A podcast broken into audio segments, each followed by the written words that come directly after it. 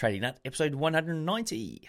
When you are trading and you start off with a losing trade or two losing trades, your mind will have a tendency to fight the pain that has been associated with these losses. And as a result of it, it wants to get back to an emotional equilibrium where the pain has subsided. And that will subside that moment where you're able to claw back what you have just lost.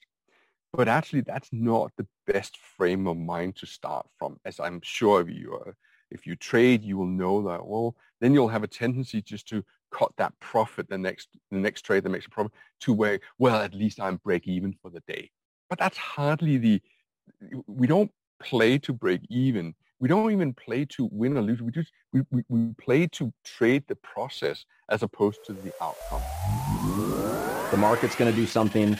Your job is not to fight it. The market never ever runs away. It's always there. That personal diary of trading will make you a much better trader than I could be right about the direction, but wrong about the trade. Don't focus on the monetary side. Trying to make too much money on a trade is what I have seen killed every trader. Your losses offer you some of the greatest insight you can find into your mistakes. Relax, learn the process. Candlestick pattern trading is a freaking trap. Don't be in a rush to become a millionaire. Let the market tell you what the market wants to tell you. This podcast is not financial, trading, or investing advice of any kind. What's up, traders? Welcome to another installment of the Trading Nut Podcast. I'm your host, Cam Hawkins, and today we've got Tom Hougaard on. Now, Tom goes by Trader Tom out there on the internet. He runs a Telegram group of like 15,000 people and trades live daily.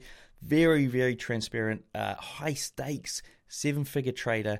Now, we get to hear his not just whole story, but essentially it's the cheat codes to trading profitably today. Now, it's on the back of a book that he's just released called Best Loser Wins. I've read it twice now, and I've got to say, even the second time through, I picked up so much more than the first time. So, we're going to get into a lot of that and some of the detail around what's in the book through here uh, in here in the next couple of hours. Now, I say couple of hours because this is a part one of a two part interview. It's stretched. it was the longest interview I've had on the channel, but it's full of golden nuggets in here, guys. So you're probably going to want to listen to this or watch this every um, few weeks to get your head around everything that Tom is telling us here.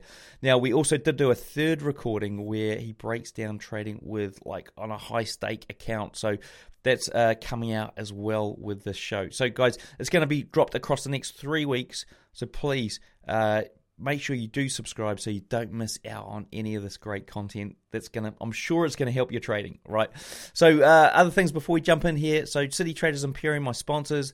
Uh, are running a trading challenge where they're looking for the best traders out there. So if you've passed other funding challenges, if you've got proof of when you know when you've won a trading competition or uh, anything like that, then you have a chance to get into this trading comp. So it's the World Funders Traders World Cup 2022. Uh, there's a link below the video to register, and the prize is up to 400k as well. So, guys, go and check that out after this. Now, the other thing I want to let you in on is something different here I'm doing on my Robot Builders Club. So, part of that, I have a robot lab where I build trading robots out. Now, I'm going to launch something called Robot Lab Live. It's a game changer. It's a bit like what I did a few months ago, which was Algo Fund the Mastermind. It's a bit like that, but over a longer period of time. And I think you're going to get more uh, value in it if you're looking to semi automate or fully automate any of your trading strategies. So there's going to be more detail up on the website. I'll put a link under the video for this as well and in the podcast description, or just head over to tradingnut.com and find that robots link in the top nav. All right, enough from me. This episode's so long and so epic, I want to get on with it straight away. So let's do it. After hundreds of interviews, I've worked out that on average it takes about five years to become a profitable trader. But what if there's a way you could get there in one? Well, my sponsor, City Traders Imperium, understands that 95% of your battle is down to mindset. So they created a mindset program called Build Your Edge. Within two months, you'll have the skills and knowledge to become consistent enough to help you pass any funded trader program. To find out more, click the link in the description below or the card above. Right, folks, uh, we've got Tom Hougaard here on the show. Now, he is the author of a newly released book called Best Loser Wins, uh, which I've just listened to in the last two days. And I almost finished it, Tom. I was 24 minutes away from finishing it before I had to set up for this. So I almost got there, but it was it was really, it was actually pretty transformational for me. Um, but first of all, yeah, welcome to the show. Thank you. Um, so Tom's over there uh, in Spain on holiday, uh, relaxing there. Uh, he's been uh, at City Index as a broker for 12 years, worked at JP Morgan, is now a home trader, and probably I'd say I'd probably be fair to say that you're probably the most transparent trader by far out there on the internet. You share literally everything with your audience. I've been in your Telegram group for probably a, at least a year and a half now, not religiously, but I've definitely seen what you've been doing, uh, and you definitely have a good solid sound uh, background and view on the mental side of, of trading. Uh, and yeah, do it in real time with your audience, which is fantastic. So today we're going to probably have a bit more of a different kind of show than what I normally do and dive heavily into some of the mindset related stuff around what you do, Tom. So, um, yeah, thanks for coming on. And I'm just going to quickly go through how we're going to break down the show, which is, is going to help the listeners understand the format. So, we're going to start off with getting into your own transformation. Uh, then we're going to dive into how you've helped sort of other traders or advice for other traders, and then uh, how you trade these days. So detail around that. Uh, then we're going to talk a little bit about the book, coaching, mentoring, and then we're going to end with a dad joke because I hear that you like dad jokes. So oh. that's what we're going to do. Um, right. So to start off with, like, uh, do you want to give, I, I, suppose, elaborate a bit more on your background so the guys that don't know you can get more of a, a feel for who you are and where you've come from? Okay, thank you, and thank you for having me on the show. Uh, I think I'd like to start with present time and then uh, and reverse. Um, I am a trader that through that transformation came to realize that many of us will have a, a, a gap to bridge between what we know and what we are capable of producing. So I don't think that there's a human being on planet Earth that not relatively quickly can acquire a decent skill set uh, to trade the markets, be it fundamental analysis or technical analysis or, or just something as plain as reading a trend, a 200-day moving average pointing in a one direction or up or down. But I think the vast majority of people that do trade, and here I differentiate between trading and, and investing, because an investor will have time on his side, and if the investment isn't uh, particularly moving in, in his or her favor, then time has a tendency to catch up with them and and and the trend will then produce exactly what they the desired outcome they want. But time is not on the side of a of a day trader not by any means. And i think the vast majority of people that do day trade they will have a, a real struggle with bridging the gap between what they see at the end of the day and what they have actually produced during the day. So after the fact, we look at the five-minute chart of the Dow Jones Index or the Nasdaq or whatever it is that we are trading, and we're thinking, wow, there were some great opportunities there. Why didn't I sell that double uh, top, or why didn't I buy that double bottom, or wow, that was a measured move, or not that I use Fibonacci ratios, but wow, that was a perfect 61% retracement with a double bottom, or whatever it may be. Um, patterns galore. We can all see it after the fact. But I think as we uh, as we sit there during the day, and many day traders will look at a five-minute chart or a ten-minute chart. So let's take the the five-minute chart, and let's say that you're trading the German DAX index, and it's open from local time nine o'clock till about five thirty. So there's something about so it's it's it's open for about eight eight and a half hours, and then there's 12 five-minute bars in every single hour. So that means that we're talking about there's about 96 to 100 five minute bars that you are watching and and and I I say to people that there will be an amazing opportunity or two or three every single day. The problem that we have, as traders have is that we have a, a mind that is essentially a problem solving mind. And if there is no problem to solve, it will sure shit create a problem for you because it doesn't like to be idle. The, the whole uh, ethos around uh, mindfulness, meditation, uh, sitting in a in a monastery is to quiet this monster at that sat at the top of your shoulder. And very few people are, are truly aware of the implication of the mind when they go into trade trading. And why should they? Because when you sign up with a brokerage, what, what will the broker give you? Well, they'll give you chart analysis. They will give you tools. They will give you literature, or many brokers will give you literature, but it's all centered around technical analysis. So we are led to believe that the people that are offering the product, well, they will also have the solution to how to navigate this thing called the financial market. And so what we do is we spend a disproportionate amount of time just learning the tools. You, you, you learn about, say, let's take an analogy, you are, you're a Formula One race driver. And you think, well, all I need to do is I need to have the fastest car possible.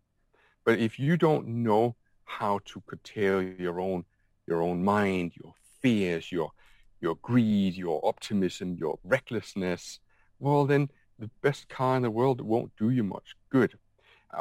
A film that I was particularly fascinated by was the the uh, the, the, the, the the competitive relationship between a, a race driver of past called Niki Lauda and, and, and, an English driver called I think it was James Hunt. And in this movie that describes their their rather symbiotic, uh, uh, what do you call that?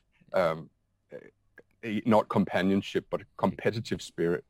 There is a scene where uh, the, the English driver, James Hunt, he's lying on the floor with his eyes closed, and he's basically just he's driving the course, and he is he is visualizing all the nuances of the particular race he's about to engage in in the following days. And I and I and I draw inspiration from that scene because I I think uh, it's so important for me at least here to say to to people that are listening to this that I don't go into a trading session uh, just knowing where support and resistance is. I also go in and I have spent equal amount of time, if not a lot more time, on preparing my mind on all the things that will throw at me in order to, uh, it wants to be nourished and entertained and engaged. And when you have a hundred five-minute bars where you're sitting and you patiently wait for, you need something to counter that. So as, as I started with this long-winded answer, and I'm sorry, but I do have a tendency to rattle on, is that when I started some 20 odd years ago, and I worked for JP Morgan, which wasn't a trading job, but sat right next to a Bloomberg terminal.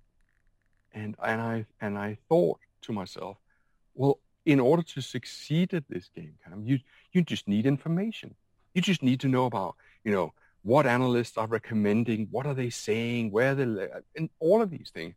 And I write, and the reason why I wrote this book was, I don't, I don't know if you, you or, or your audience have, uh, have, have, have read the the chapter that I, I wrote. And then unfortunately, it didn't make its way into the book because I wrote it too late and there was a deadline. But I actually wrote a story about how it came to be that I wrote Best Loser Wins.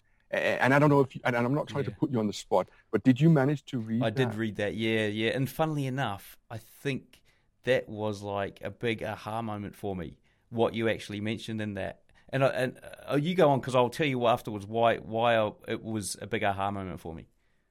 Well, why don't I just try and sum it up very quickly?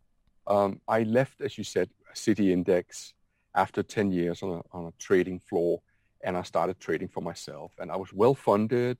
Um, I had spent uh, very little over my 10 years and had earned good bonuses. And I'd studied technical analysis. I'd traded for myself. I traded on the behalf of the company, managing their risk.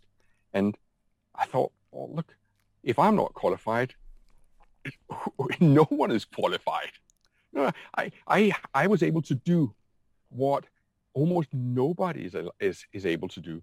Spend 10 years sitting watching practically every tick in the market from 7 a.m. till 9 p.m. give talks about it. Um, I gave seminars for Barclays Bank clients, TD, TD Waterhouse, Price Waterhouse, uh, Nat West, Hargreaves, Lansdown, all these credentials.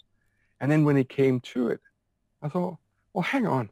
Yeah, sure, I can make a living. But there, there's a cost to this living, Cam, and this thing, but you're very alone. You don't have any social engagement anymore. And I thought, well, that to me was a somewhat of a sacrifice, and I thought I would make more.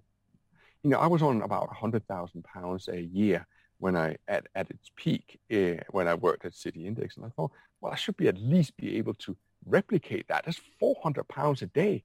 I mean, surely when you're trading uh, 50 pounds a point or whatever I was trading, I can make I can make I can make eight points a day. It's like eight points. Have you seen how much the market will give you every single day? And so and yet I found that I wasn't able to replicate the, the expectations I had. I wasn't able to bridge that gap. And so what the whole book, eh, sorry, the, that chapter that unfortunately didn't make it into the book is that I kind of went on a bit of a spiritual journey in the sense that I took some time out to think, what's going on? And as, as this chapter then describes, which of course is, is you, you can download it free of charge, It's not a it's not a sales pitch for anything that you must go and get this chapter called How Best Loser Wins came yeah. about. is that, that the reality is that I needed to actually do a lot more mental preparation. Mental preparation in in attempting to still that mind. And I'll, I'll, I'll give you a practical example is that when you are trading and you start off with a losing trade or two losing trades, your mind will have a tendency to fight the pain that has been associated with these losses. And as a result of it, it wants to get back to an emotional equilibrium where the pain has subsided. And that will subside that moment where you're able to claw back what you have just lost. But actually, that's not the best frame of mind to start from, as I'm sure if you are, if you trade, you will know that. Well, then you'll have a tendency just to cut that profit the next the next trade, the next mm. profit to where well at least I'm break even for the mm. day. But that's hardly the. We don't play to break even. We don't even play to win or lose. We just we, we, we play to trade the process as opposed to the outcome. And I happened to meet a, a gentleman on the journey, uh, on this spiritual journey, as I call it, but it was essentially just a, a walk up in the mountains in North Spain. And uh, he had happened to have gone through the, the Navy SEAL training in America. And at the, that point, I wasn't particularly fascinated with combat soldiers and, and specialist forces, but I came afterwards because walking with him uh, for the weeks that I did was immensely enlightening into the human psyche. And when I came back home, uh, I I started a very different approach to my trading that that was actually almost predominantly focused on how I was thinking during the day and making it into a sport to be patient and not chase down everything that I saw on a screen, but be very selective. But then when I was selective, be overly aggressive. There's a really good scene in that um, series called Billions with uh, Bobby Axelrod.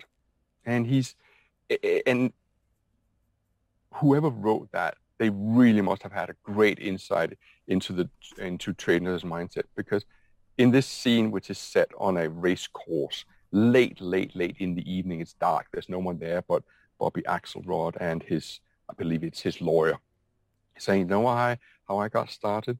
I got started out here in the race course, and I saw all these punters just run to the booth and betting on Thin Lizzy at three o'clock or or Slim Malloy at five o'clock, and then when they lost, they tore up their tickets in disgust and and, and, and left the race course. And I said, that's not going to be me. So I started learning from the people who actually did make money. And what I realized was that they bet late and they bet big. And to me, I translate that as you're patient, so you don't rush in, you're patient, and then when you feel that you have got something, you bet big. So you bet late and you bet big. And little snippets like that throughout the years have reinforced the behavior that, that I do is that when I trade and I see something, I bet big. And then I try to do everything that nobody else does. You know, I don't take part profits. Instead, I double up and I double up because I, when I am right, I want to be right a lot more than when I'm wrong. And so this behavior, we'll, we'll get to it, Cam. I'm sorry, we'll, we'll get no, to this is good, mate. This is then, good. Carry on. And, and, and so, and so uh, it, then as charts would happen was that I, um, I was invited by a brokerage called ETX Capital. I believe they're called Oval now, Oval X. Well, you know what it is. Brands transform and, and, and change. But ETX Capital, as it was known, they asked me if I wanted to give training to their new, newly established Danish office. And, and of course I said, yeah, I, I, I would love to do that because I thought it also gets me out of the office, which is something that you don't get much of. It wasn't like I was paid anything for it. It was just like an opportunity to go and talk. And so I developed a training program, but it wasn't just technical analysis. There was an overt focus on mental analysis. And I want to tell you a little side story, if you don't mind. Most of your viewers or listeners will have read the book called Market Wizards and I'm sure you will have come across market wizards as well. Well, one of the, uh, to me, one of the notorieties in market wizards is a gentleman called Ed Seykota. Now, there's a story about Ed Seykota that very few people actually know, and I'm not quite sure how I got to have heard about this, but the story goes that Ed Seykota was invited by a university to give a semester course on commodity speculation. And this it took place over 12 modules or 12 weeks. And so um, Ed Seykota goes into the lecture room and it's, you know, it's, it, it's a well-packed room. And he says to, to, to the students, right, over the 12 weeks, I'm going to teach you about commodity trading and following trend, etc., etc. So for the first lesson, we're going to teach you the technicals. And for the second lesson, I'm going to teach you the lesson. And for the next 10 lessons, I'm going to teach you what to do when you want to do something else. And, and let me just re-emphasize here that Ed Seykota, with his ah. amazing insight into yeah. the human mind, said, I need two lessons to teach you the technicals, and I need 10 lessons to teach the mind. Yeah. And to me, that's like a boom uh, insight into yeah. one of the most phenomenal uh, commodity traders that the world had ever seen in terms of returns.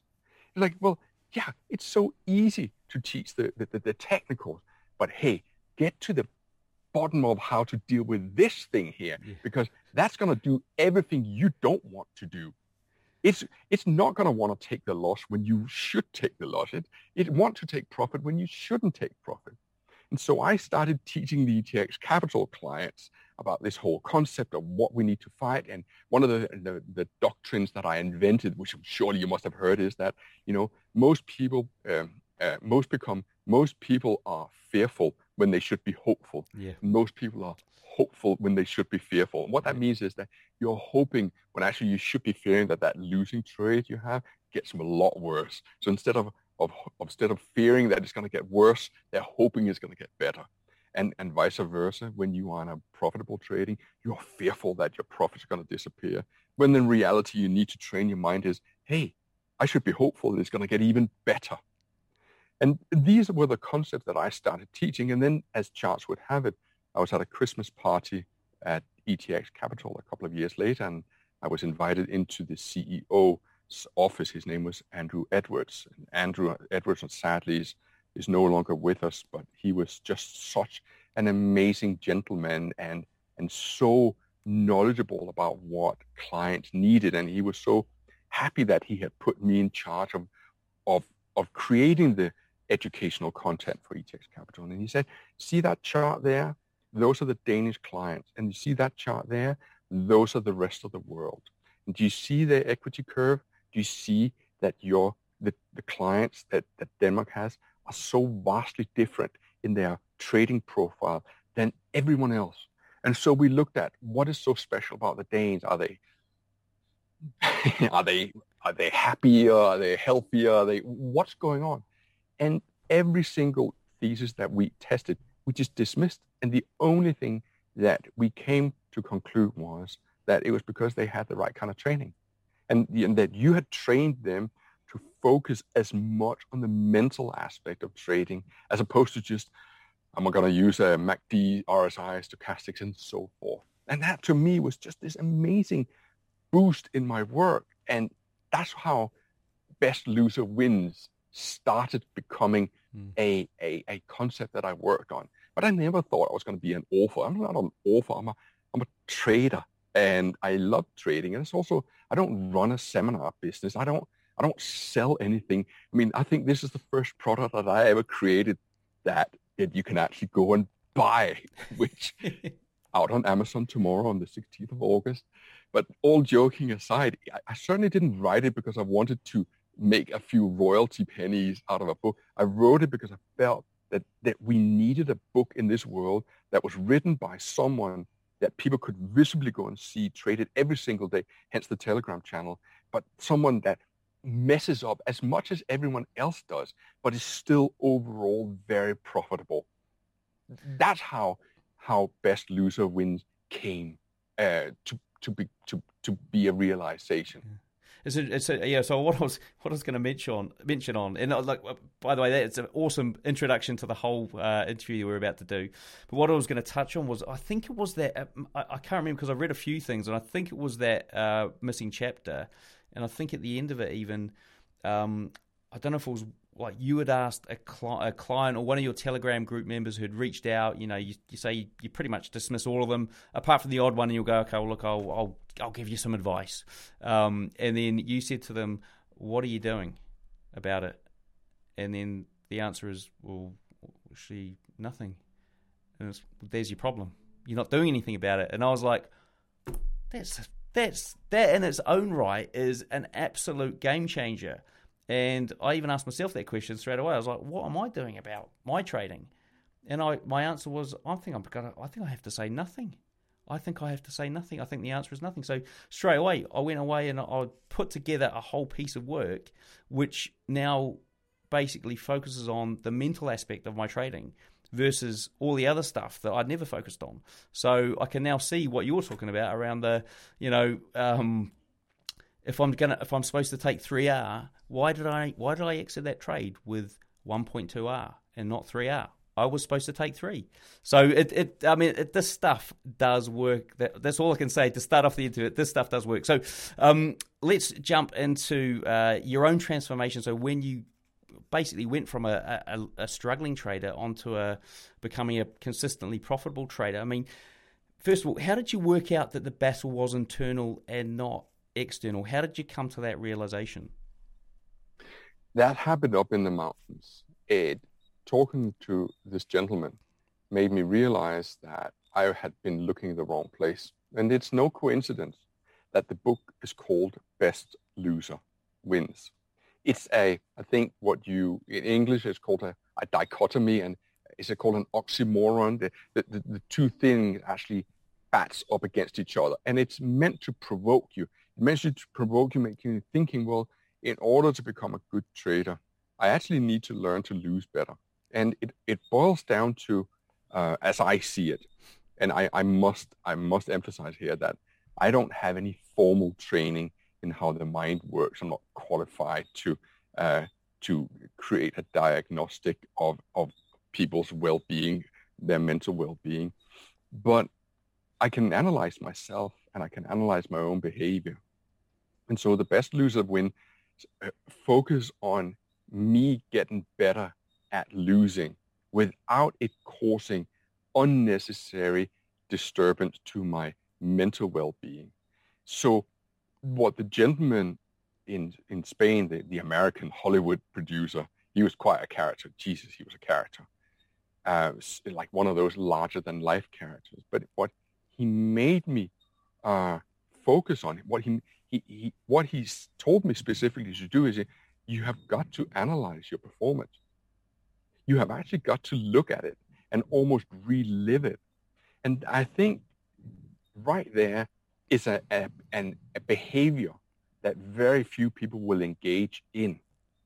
Very few people will take a trade. I, I like to learn visually. I, I learn best. So if you if you teach me how to, I don't know, dismantle a piece of equipment, I actually need to see you do it as opposed to perhaps reading about it or, or hearing about it. I, I, I need you to do the bolts and, the, mm. and and what this gentleman made me do is he almost made me defragment my own trading. So I saw the chart as I saw it when I executed the trade. And then I saw the chart after the fact. And okay, so this is what happened. And you took your profit there or you didn't take your loss there. And, and so you would have almost like a, no, no, almost you would have a before shot and an after shot. And I call this the, I, I had given it different names, but one part of my warm-up aspect every morning when I uh, prepare for the market open is that I go through what I call the book of horror. And it's this ginormous PowerPoint presentation. That's it's not a piece of software. It's it's almost like handwritten, but it's a it's essentially a PowerPoint presentation presentation where I have all my old trades. And the, the, the marvel of it is that you can remember once you have that visual cue, you can actually remember trades that took place months and months ago, especially if they hurt you. And what I want to do is I want to relive the good moments and the bad moments so that I know, so I'm actually preparing my, my mind to what is it I want to avoid today? And what is it, what mechanism, what behavior is it that I want to accentuate today? So that uh, for, for me, probably the be all end all is the trade selection. The, the, the patience to wait for the right moment and when the right moment then gets there, you, you hit it hard and then you live with the consequences. And, and to me, that makes the difference between making a okay income to making an outstanding income. And then the, the whole element of doing it on live on Telegram is I, I've analyzed the my behavior in putting my trades out on Telegram, and I've asked myself some brutal questions: Are you doing it for glory? Are you doing it for ego, uh, or are you are you this altruistic human being that just likes to the benevolent soul? And and then, and then I thought to myself, there is actually a a third solution. That is, I'm accountable to someone.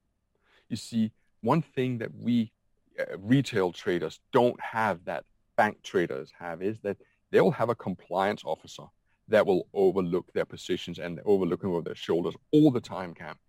You have to be everything. You have to be the trader. You have to be the analyst. You have to also be the, the, the vigilant mind that observes your own behavior.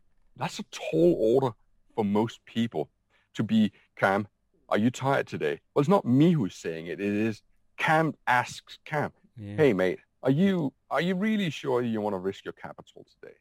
And, and all of these things is an integral part of being a successful trader. But it's unfortunately something that will require taking you away from the charts and looking inwards and be still and really truly listening to well what's going on and I don't think many people are prepared to do that. So At least not until they, perhaps someone like me who then goes, look at the difference between what it used to be. Mm. I mean, it's no, it's no secret what I do because I put my account up there, I put my performance up there, and so everyone can see, and, and it's all done real time. It's it's time stamped, so people can see for yourself. Hell, he did really buy it there, and and that price that I see that's actually the price that where the market was at that moment in time. And I'm not doing it because I, I want people to follow me. I think people should follow themselves. But in terms of being a role model and a guidance, that's what really what the Telegram channel is about. So that people have an opportunity to be inspired by someone, but but from that point of view of what truly matters. Because one of the things you have to ask yourself, Cam, in my mind, you have to ask yourself, when you wake up in the morning, what will you do that the 90% will not do? Because when you look at all the, the, the brokers' front pages, they will have to tell you what percentage of their clients are winning clients and are losing clients. So, Cam, do you wake up in the morning and going, what am I going to do to avoid being in the 90% cap today? Uh, because I, if I, you try don't to do that, yeah, yeah, well, yes. And what I'm saying is that what we need to initiate as part of our warm-up routine is a lot less focus on, you know, is the market trending upwards or is it trending downwards? People think that's truly important. Hmm. It isn't.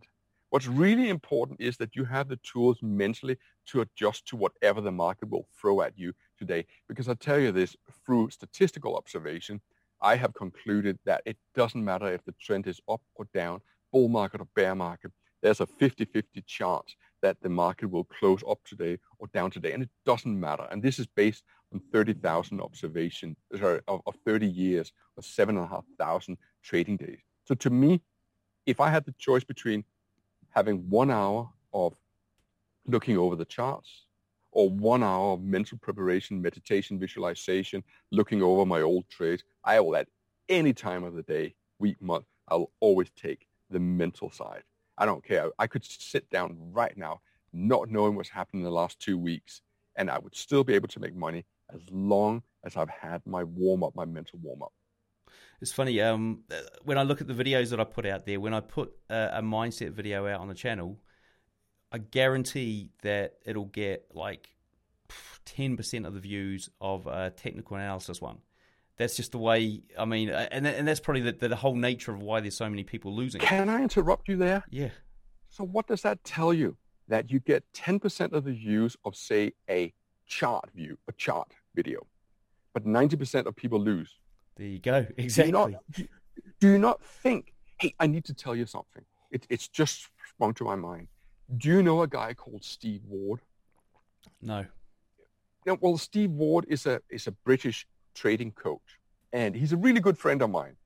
Uh, and I trained with him uh, when I was at City Index, and then uh, we sort of paths just sort of drifted apart, and he did what he did, and then um, I I'm a big fan of a gentleman called Al Brooks, yeah. and I'm a big fan of a gentleman called Larry Pesavento. And I, I decided to put together an event after COVID. I thought we'd spent two years in isolation. Let's try and actually meet up with a human being and actually, hey, how are you doing? So I, I asked Al Brooks and Larry Pesavento, come to London and we'll do a symposium, a three-day symposium. We trade live and Al, you do your price action. Larry, you do your Fibonacci, your ratios, your pattern recognition, A, B, C, D, all of these things. But I thought we also need something to counter that. And I asked Steve Ward if he would come. He's written three books on, um, uh, on, on, the psychology of trading. And so Steve Ward, he's a, he's a very imposing character. He's very, he's big, strong, tall. And so he stands there on the stage and he starts his talk and he says, hang on one second here. Can I just by show of hands ask people, how important do you think psychology is in trading? Uh, and do you want to put a percentage on? And that's, uh, I think it's 30%. I think it's uh, 60%. I actually think that it's 80%. And, and people sort of say, and so the consensus was that the, the mental side to trading accounted for about 80% of, of, of your of of of of the overall preparation, in the sense that uh, technical analysis would only take you so far, mm. but it truly is how you think uh, when you're when you're winning and how you think when you're losing that matters. And this was the general consensus. About 150 people there, and then came the bomb.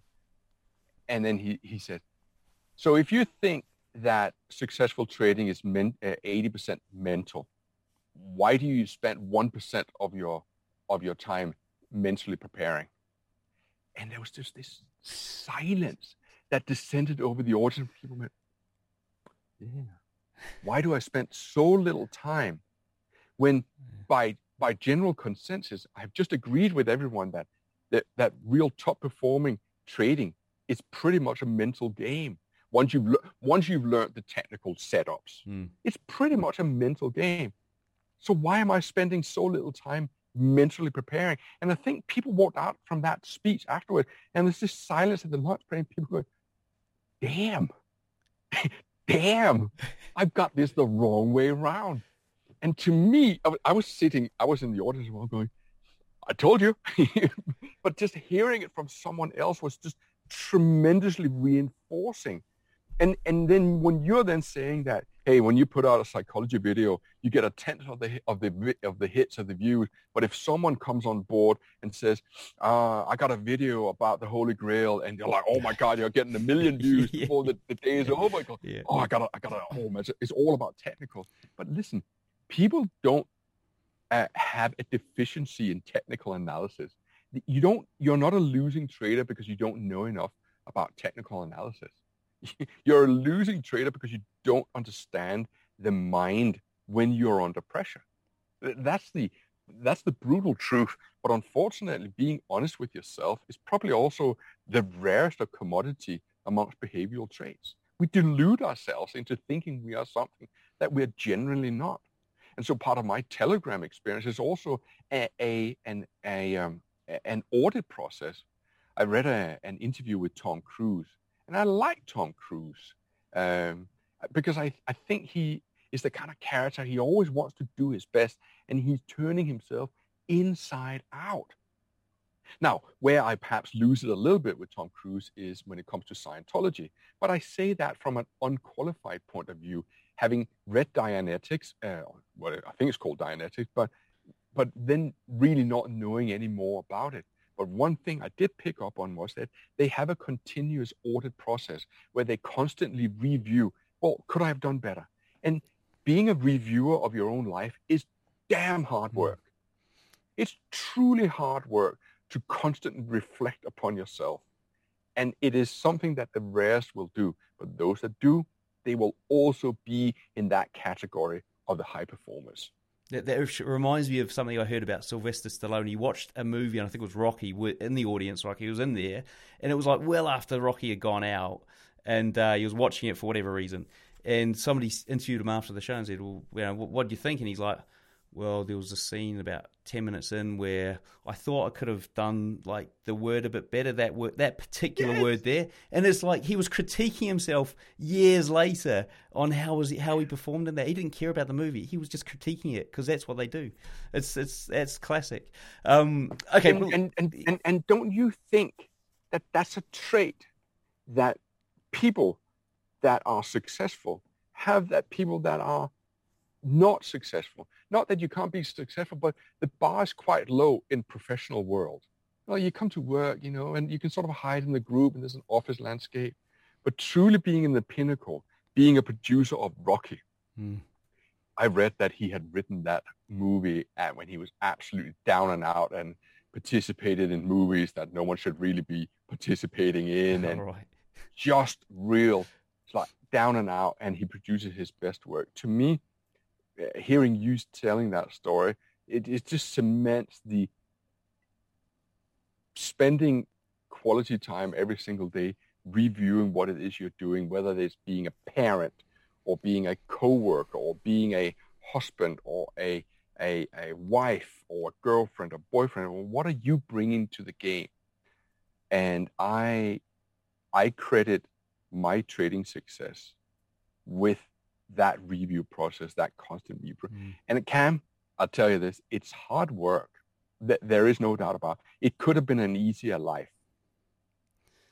Yeah, it's interesting because uh, it's funny when I was reading, when I was listening to your book in the last couple of days, I was thinking one of the things because it was like uh, that came out to me was avoid avoid pain. People avoid pain at all costs. And when I was thinking about all the other self help books I'd read, like they might give you seven things to do and one of them was like really easy for me to do, and the other six were really hard. And I'd be like, I'll just do the one that's easy. I'll just do that. All I need to do is make this little tweak and I can do it. And all the other six I'd just completely discount. But those were the ones that were important, and I knew that they'd come with pain. So I'd do anything to avoid that kind of pain. Um, now, what I want to do is dive into the, the, the, I suppose, when you made that transition across from struggling to consistent and you went through that whole process. I mean, I, I know it was a while ago, but ca- are you able to sort of bring people to that point of journaling, seeing the change, journaling, seeing the change, you know, making checking the powerpoints, seeing the change? How did that all unfold for you? Uh, that's that's a good question. Um, I I need to tell a little side story because I think it's relevant to what we just spoke about. Um, I attended a, a Tony Robbins workshop one of those uh, three day monster long days with a lot of rah rah, I am the voice, I am the power, blah, blah, blah. And at some point during day one, six hours in, I took a look around and thinking, what the fuck am I doing here? Because it, because I had this epiphany that the mind rewarded us for the wrong thing we got this exhilarant feeling of an accomplishment just because we promised ourselves that we were going to start exercising and eating better and da di da di da. And I had at that moment I realized, well, the hard work is yet to begun, and I'm already celebrating. And I and I and I, and I thought very deeply about it in the days and the weeks to come. Is that you you you you have to fall in love with the process as opposed to feeling rewarded just because you decided I'm going to start spending time on mental analysis or I'm going to I'm going to lose weight on Monday or I'm going to stop drinking or smoking because the the mind has this tendency going well done Cam. You're going to stop boozing now. That's brilliant. Now when can we have that next drink? Because I've already rewarded you now. You you got the reward. You you thought to yourself I'm going to better my life. But actually that's not the cause for celebration. The, the, the, that's just cause for okay. How do I how do I focus on the process as opposed to the outcome? And I thought Tony Robbins was all about outcome orientated, outcome orientated. And I might gain a few I might gain a few enemies from from saying this, but I felt there was not enough focus or any focus on hey, what are you going to do when you're not doing the very thing that you promised yourself you would do?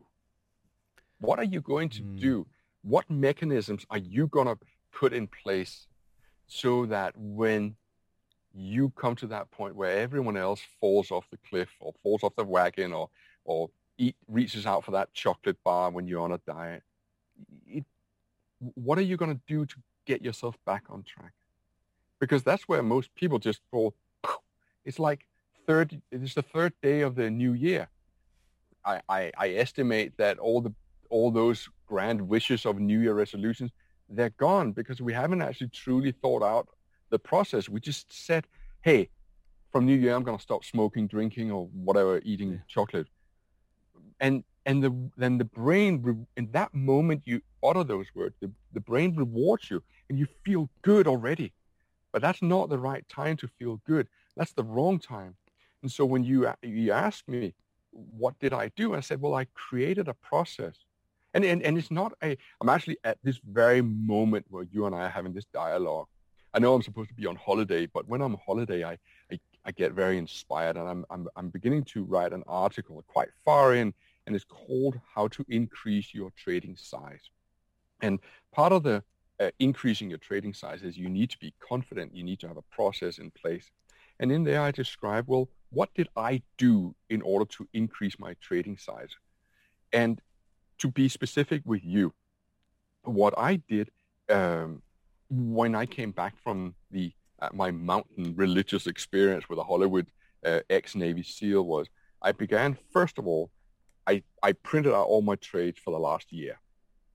And then I thought, okay, there's a big bulk in the middle that are, you know, decent trades. And then there's a, the, some good winners and there's some shitty losers. Let's start with the crappy losers Let's analyze them. Let's put them down on paper and review them saying, what were you thinking? You shorted, fine, so you shorted the market. But then the next bar and the next bar and the next bar closed higher and higher and higher. And you moved the stop loss. What exactly were you thinking and what could you learn from that? And so now that you had this process, uh, sorry, you had this work done. And, and by the way, that wasn't, that didn't take two hours. That was easily three or four weeks worth mm. of consistent work, charting all your old trades, putting them down, and creating the narrative around it. Well, what can you learn from here? What were your what were your Achilles heel here? And then I looked at my winning trades, and you're thinking, well, why would you look at your winning trades? Well, because very often I came to realize that I had a tendency to, I would say I would buy something into an uptrend. Okay, I bought, say I bought the DAX at 30, and then it got to 50 or 60. I'm thinking, wow, fantastic. How great am I? But let me just take half profit. Let me just take some off because, hey, you can't go broke taking a profit.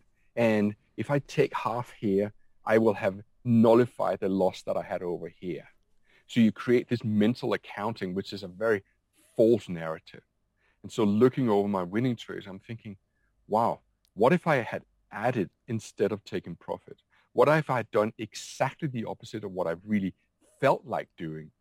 What if I had bought at 30 and then when it went up to 60, instead of taking half profit, what if I had moved my stop loss to break even on the 30 position and now doubled up on my position or added 25% to the position? How would that have looked? And I began to create a, a storybook that made me realize that although I probably wouldn't win more often by doing it this way, when I did win, I would tenfold my profit. So this work, and I'm, I'm really, really adamant that your your your listeners pay attention to this. I didn't increase my my profit ratio. I didn't begin to win on more trades. But what I did do was I began to make a lot more money on the trade that I did win on. And that to me made all the difference. Does, it, does, that make sense? Yeah, that makes sense. That, that makes that, sense. That and I wasn't trying to. I, I wasn't trying to be. Oh, 90% of all my trades are winning trades. Well, it would be nice if 90% of my hmm. trades were winning trades, but but how much am I then losing on the losing trades? what, what that was what mattered to me.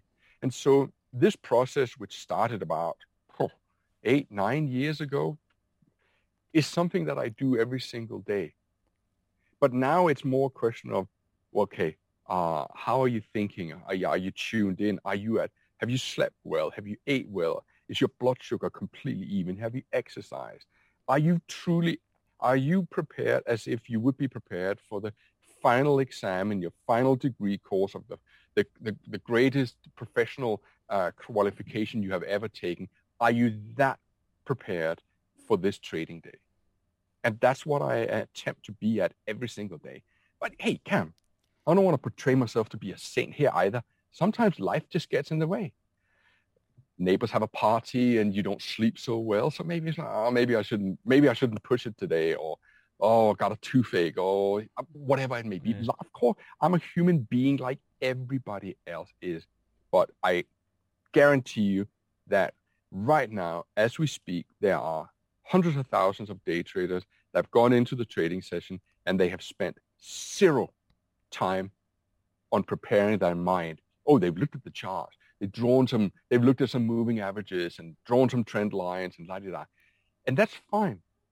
But truly, uh, to me, trading follows the Pareto principle that we will make 80 or 90% of our profits on those 20% of the trades or 10% of the trades. And what we really need to be is we need to we need to have some proce- some procedures in place so that when shit does hit the fan, that we don't become our own worst enemy. Because when you look at your trading performance, if you sent me your trading performance, I would guarantee you that there will be some stinker trades that will have, if you could somehow taken them out of the equation, your P&L will look entirely different. Yeah. Yeah. And, and, and I don't have stinkers like that anymore because I'm mentally prepared to nip them in the bud. And what did it, what did it first feel like for you when you were stacking those yeah very first trades that you were like right I'm I'm you know going long and I'm going to add to this position. I mean, how did you? Because that was obviously the, the turning point for you, where it all. Do you mind if I flipped? Do you mind if I take a metaphor from a different aspect in life? Go but just it. to draw a comparison, so it's not all about trading, but Cam, have you ever been a smoker? Oh, for like very very short period of time. I I, I didn't Right, call so myself you- a smoker, but it was uh, uh my Okay. wife did. Well, I was. It was for like yeah maybe three months or something. I, I was a smoker, and and li- almost like anything in life, if I do something, I have a tendency to really do it in style. And I couldn't stop smoking. I, I, I, would make all the resolutions that everyone else, come Monday, that's it, or this is my last cigarette, and whatever it be. And sometimes I would even last a, a few days, even a few weeks, but I would always come back to it. Why? Well, because my mind had not completely resolved all the issues that it needed to. And then by chance, I I came across a a, a gentleman. Incidentally, it was um, it was um, uh, back in the late '90s. I I met a, a, a journalist who was a heavy smoker, had been a heavy smoker, and he said, and he was walking next to me, and he said, "Oh yeah, I used to smoke, but I don't smoke anymore." And uh, you know, it was really easy. I was like, "Yeah, fat chance of that." And he said, "No, no, truly, uh, there's this gentleman called uh, uh, Allen Carr, and he's written this book called the the Easy Way to Stop Smoking." So, oh, that's interesting. And I saw, right, he sold two books. There was the Easy Way to Stop Smoking, and that was about 110 pages. And then there was the Only Way to Stop Smoking, which was 270 pages. And I thought, hmm, I'm going to go for the heavy edition. so I read this book, and I thought, this is amazing. And I truly understand, I understood the nature of the addiction. And I, I just want to add something that I didn't just read it over a weekend. I slowly digested the book and its message while I was still puffing away. But then as we drew towards the end of the book, the final chapter where you had that, he calls it the final cigarette. Hmm. I smoked that final cigarette. And that moment, I knew I would never smoke again. I was a changed man, not because, not because my resolve was bigger than it had before, but because I understood what my mind would do when it ah, wanted to reach hmm. and said, hang on, you, you, you're trying to fill a void that isn't there. You, you're, you're, the narrative that your brain has produced is a false narrative, but now you have been equipped with the right tools to actually say, I'm free from the get-go. And I was free from the get-go. And now I'm celebrating 25 years as a non-smoker. Not because I used patches or chewing gum, but simply because I understood how my mind worked. Then, as chance would have it, I went through a not so nice divorce. Not that I think divorces are ever nice at any point anyway for anyone involved in the in the proceedings. And I started drinking and I started drinking heavily. And I, I thought, wow, I got a problem. And I, uh, I, I promised myself no more drinking, no more whiskey, no more Jack Daniels and cola. Um, but it was a tool to numb the pain from the split. And and and you know you would last a day or two and then back at it again. And then I joined Alcoholic Anonymous, and I saw all these other souls struggling with the same issue that I had. But but their their process was to to hand over your uh, control to a deity. Like we hand over control to God, and, and there's a religious aspect to it, and, and one that I don't actually subscribe to for reasons I don't want to get into here. Not that I don't want to discuss religion with you, because I'd love to discuss religion with you at any given time, but because I don't think it's it's not appropriate for the setting or the measures that you and I are trying to produce here. But simply just uh, suffice to say that AA didn't help me either because I didn't believe that I had a terminal illness. I believed that I had a mind uh, illness that I could uh, so that I could that I could that I could fix through the right kind of thinking. And then by chance, I came across a book by a gentleman who's actually famous for producing carrot juice. okay, I, I, I'm, I'm, I'm being, I'm not doing him a favor now, but his name is Jason Vale.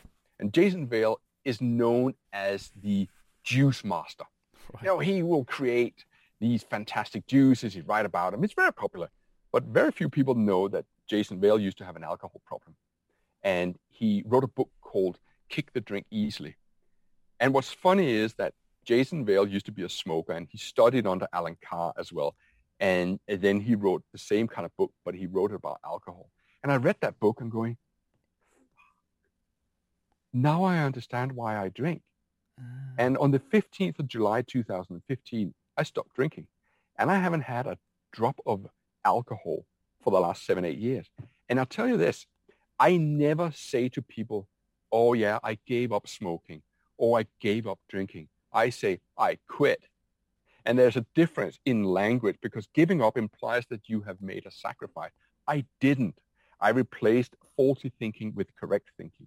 So this was a long roundabout way of saying, how did I feel when I started trading the right way? I felt brilliant, Cam, because even when I lost, I could see I followed the right kind of process. Yeah. And when I lost, I took it almost like a victory because I could see that the victory it was in the process as opposed to I didn't get vindictive. I didn't chase the market. I didn't uh, get bitter that the market had, had stopped me out. And then the market, you know, that feeling when your stop loss is at 30 and the market goes 29 and then it goes back up again. I'm sure we've all had, but I didn't get vindictive just because I got stopped out. I followed the process and my mind was 100% at peace at all time.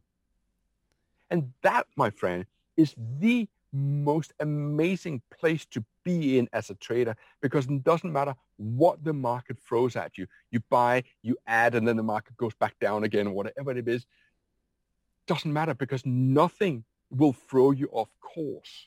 You will say, oh, today was a losing day, but I didn't lose very much. Okay, so let that be it. Because you know that statistically, you're probably going to lose two days out of five anyway, or one day out of five. I happen to make money most days but that's just by the by. When I have losing days, I go, oh crap. I, and I'm not one of those. Oh, it's okay. I'm totally at peace. I, I get annoyed. Of course, I get annoyed. But it's not the, the process of getting annoyed. The process of getting annoyed goes. You just wash your soul clean and go. All right, back at it. Follow the mm. process. Mm. Yeah. And that was a big difference.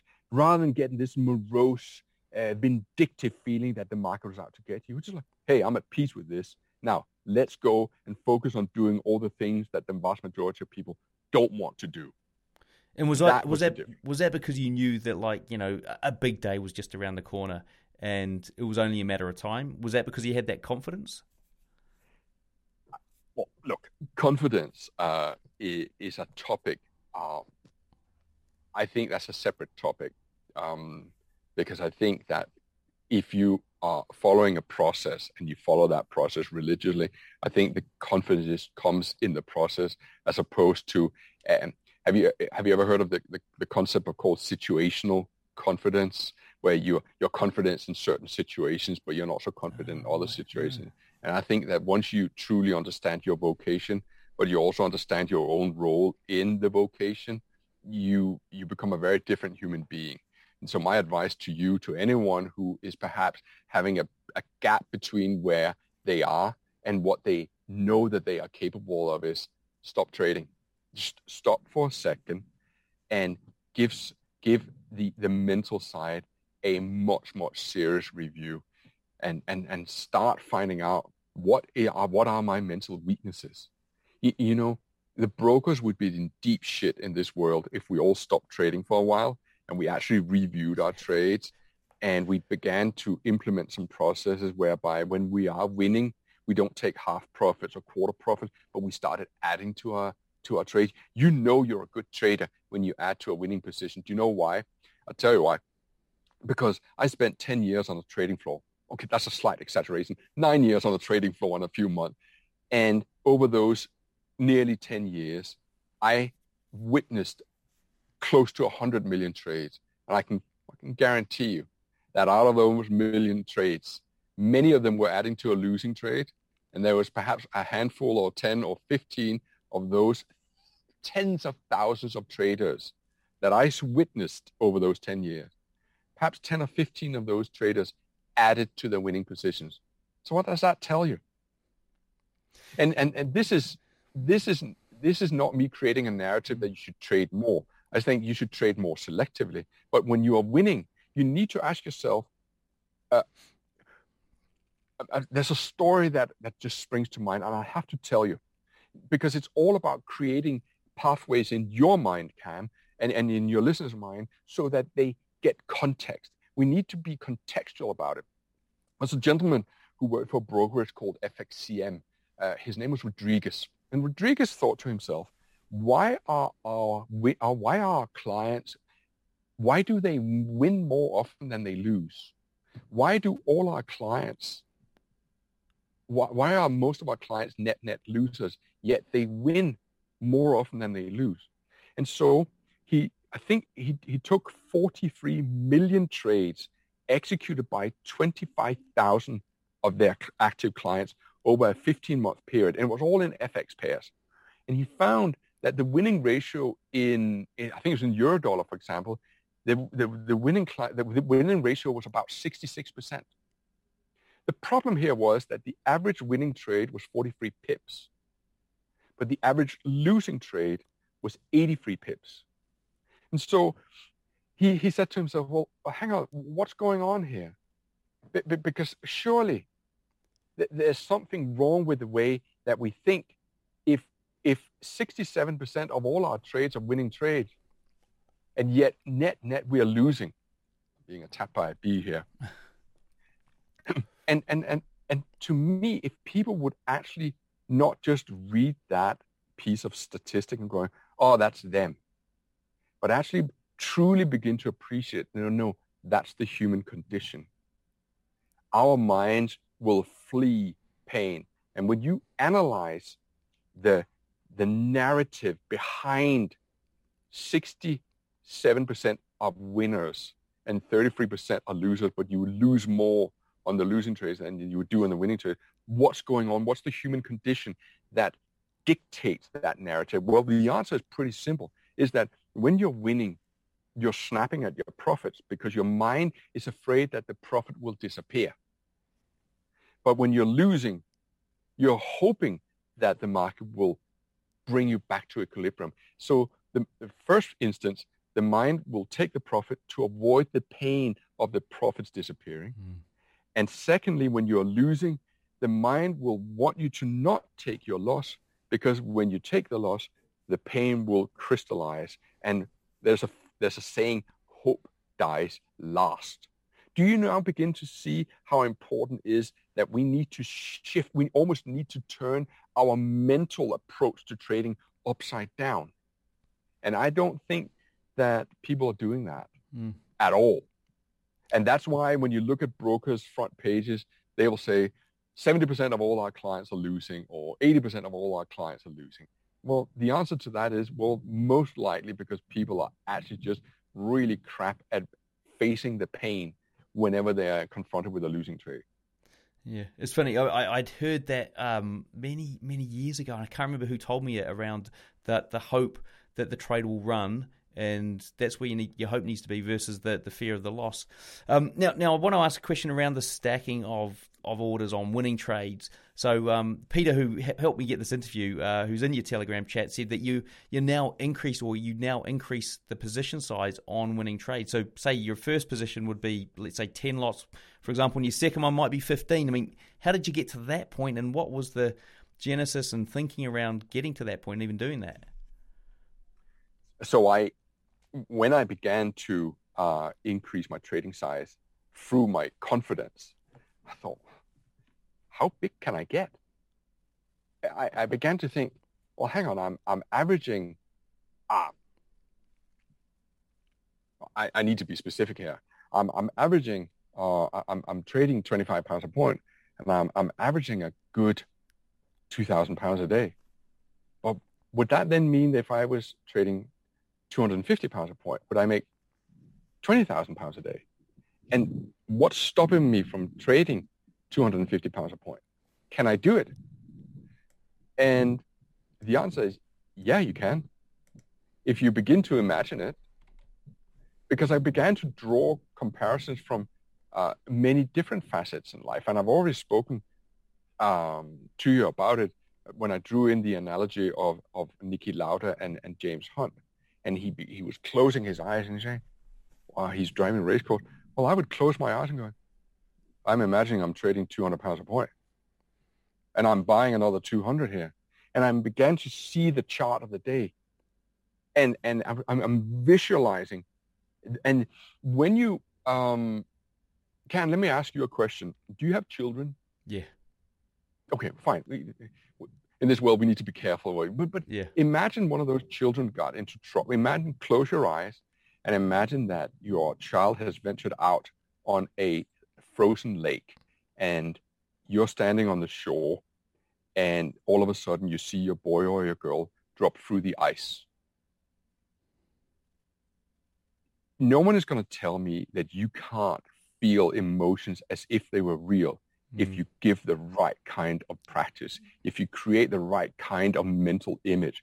You can sure shit relive that mm. as if your child was out there on that ice and that panicky feeling, the things that you truly care about in life, which are family, our children, our, our, our, our the, the things that are creating the, the, the, the things that are different. Uh, you know, you remember that movie, you know, the, you know, if there was a fire, what would you rescue? Well, I fucking wouldn't rescue my laptop, would I? I'd rescue my children yes, and my, my, my the, the, things that mattered. Yeah. Those are the things that mattered. And and I can I can use my mind and I can recreate that. I can I can make you relive your worst nightmare just by imagining that your child falls through there and you go, what? Now imagine using it for good. Imagine that you are trading, but you're not trading, but you're just imagining it and going, hey, I'm adding. Oh, and then you get that sensation of, oh, you, oh my God, I want to take my profit. But you stay with that pain because that's your mind thinking this is real. And you're staying with the pain. So you have, you desensitize your mind to the normal impulses. Mm. And that's what the Navy SEAL guy taught me to do. So, you know, 10 years ago, I'm walking up in the mountains in 40 degrees in heat. And he said, you gotta re, you gotta revisit you gotta, and that's what we did in the Navy SEAL. They forced us to repeat the things we weren't good at over and over so it becomes second nature. And what you need to do is you need to relive those trades over and over, but you create a positive outcome. You know, you got fearful and you didn't take your, you, you didn't take your loss. Imagine you're taking your loss and imagining how you'd feel afterwards. Now, you tell me, what do you think has got most clickbait views here? Me talking about closing your eyes or someone coming on board and promising you to show you the perfect stochastic indicator. I know what's going to get most clicks, but I also know what will make most money. Yeah, yeah, well, that's that's the key thing, isn't it? That is the thing. Yeah, and um, that's how brokers make their living these days, Cam. They make their living because through not hedging our trades, because they know that that over time people will just blow up mm. because they can't take losses. Why? Well, because from a DNA, if you if an evolutionary point of view, and that's what the, the whole, everything I'm talking about right now is what best loser wins. And that's not a sales pitch. Buy it, don't buy it, download it, legal copy. Couldn't give a flying hoot. I think I make a pound or two per. It's, I didn't write that book for the royalties. I yeah. wrote that because I felt the world needed a mm. book that actually gave us a recipe to how we can excel in trading so that we actually become profitable traders. And it's not technical. It's not more technical analysis we need. It's not more indicators or ratios or averages or whatever it may be. No, we need to spend much more time in mental preparation so that when we are faced with difficulties where we, you know, when we are in the shits and the market is going against us, that we can flip that switch without any kind of mental repercussions because we have desensitized our pain thresholds. No, I've just taken the loss. Mm. Big deal. Move on. All right, folks, there you have it. Part one of this two part interview done. Uh, the next part will be dropping not next week, but the week after. And if you're watching this in the future, there'll be a suggested video popping up here if you're on the YouTube channel that you can click on. Um, if you're in the podcast, just wait and it will drop soon. Now, we did a third video with Tom as well where he breaks down trading on a large account with large lot sizes and that sort of thing. So, guys, that's another epic little video that we shot here and goes for about 20 odd minutes as well. Uh, so, that's dropping. So, yeah, just hit subscribe on this channel and make sure you get access to this great content. Now, before I leave you guys here, uh, last but not least, remember Robot Lab Live is a new thing for Trading Nut. To check it out, your best place to go is tradingnut.com and click on the robots link in the top, and you'll find out more about that when it drops. All right, folks, thanks for watching, thanks for listening, and we'll see you in the next one. Hey folks, ever wonder what broker I use? Well, I use Hanko Trade. It was a no-brainer because I was looking for a broker with good trading conditions and one that wouldn't restrict my leverage. Now, by joining Hanko Trade, I've also cut down my trading costs significantly with their super low commission of just $1 per 100k. You can learn more at hankotrade.com or just click the link I've put in the description.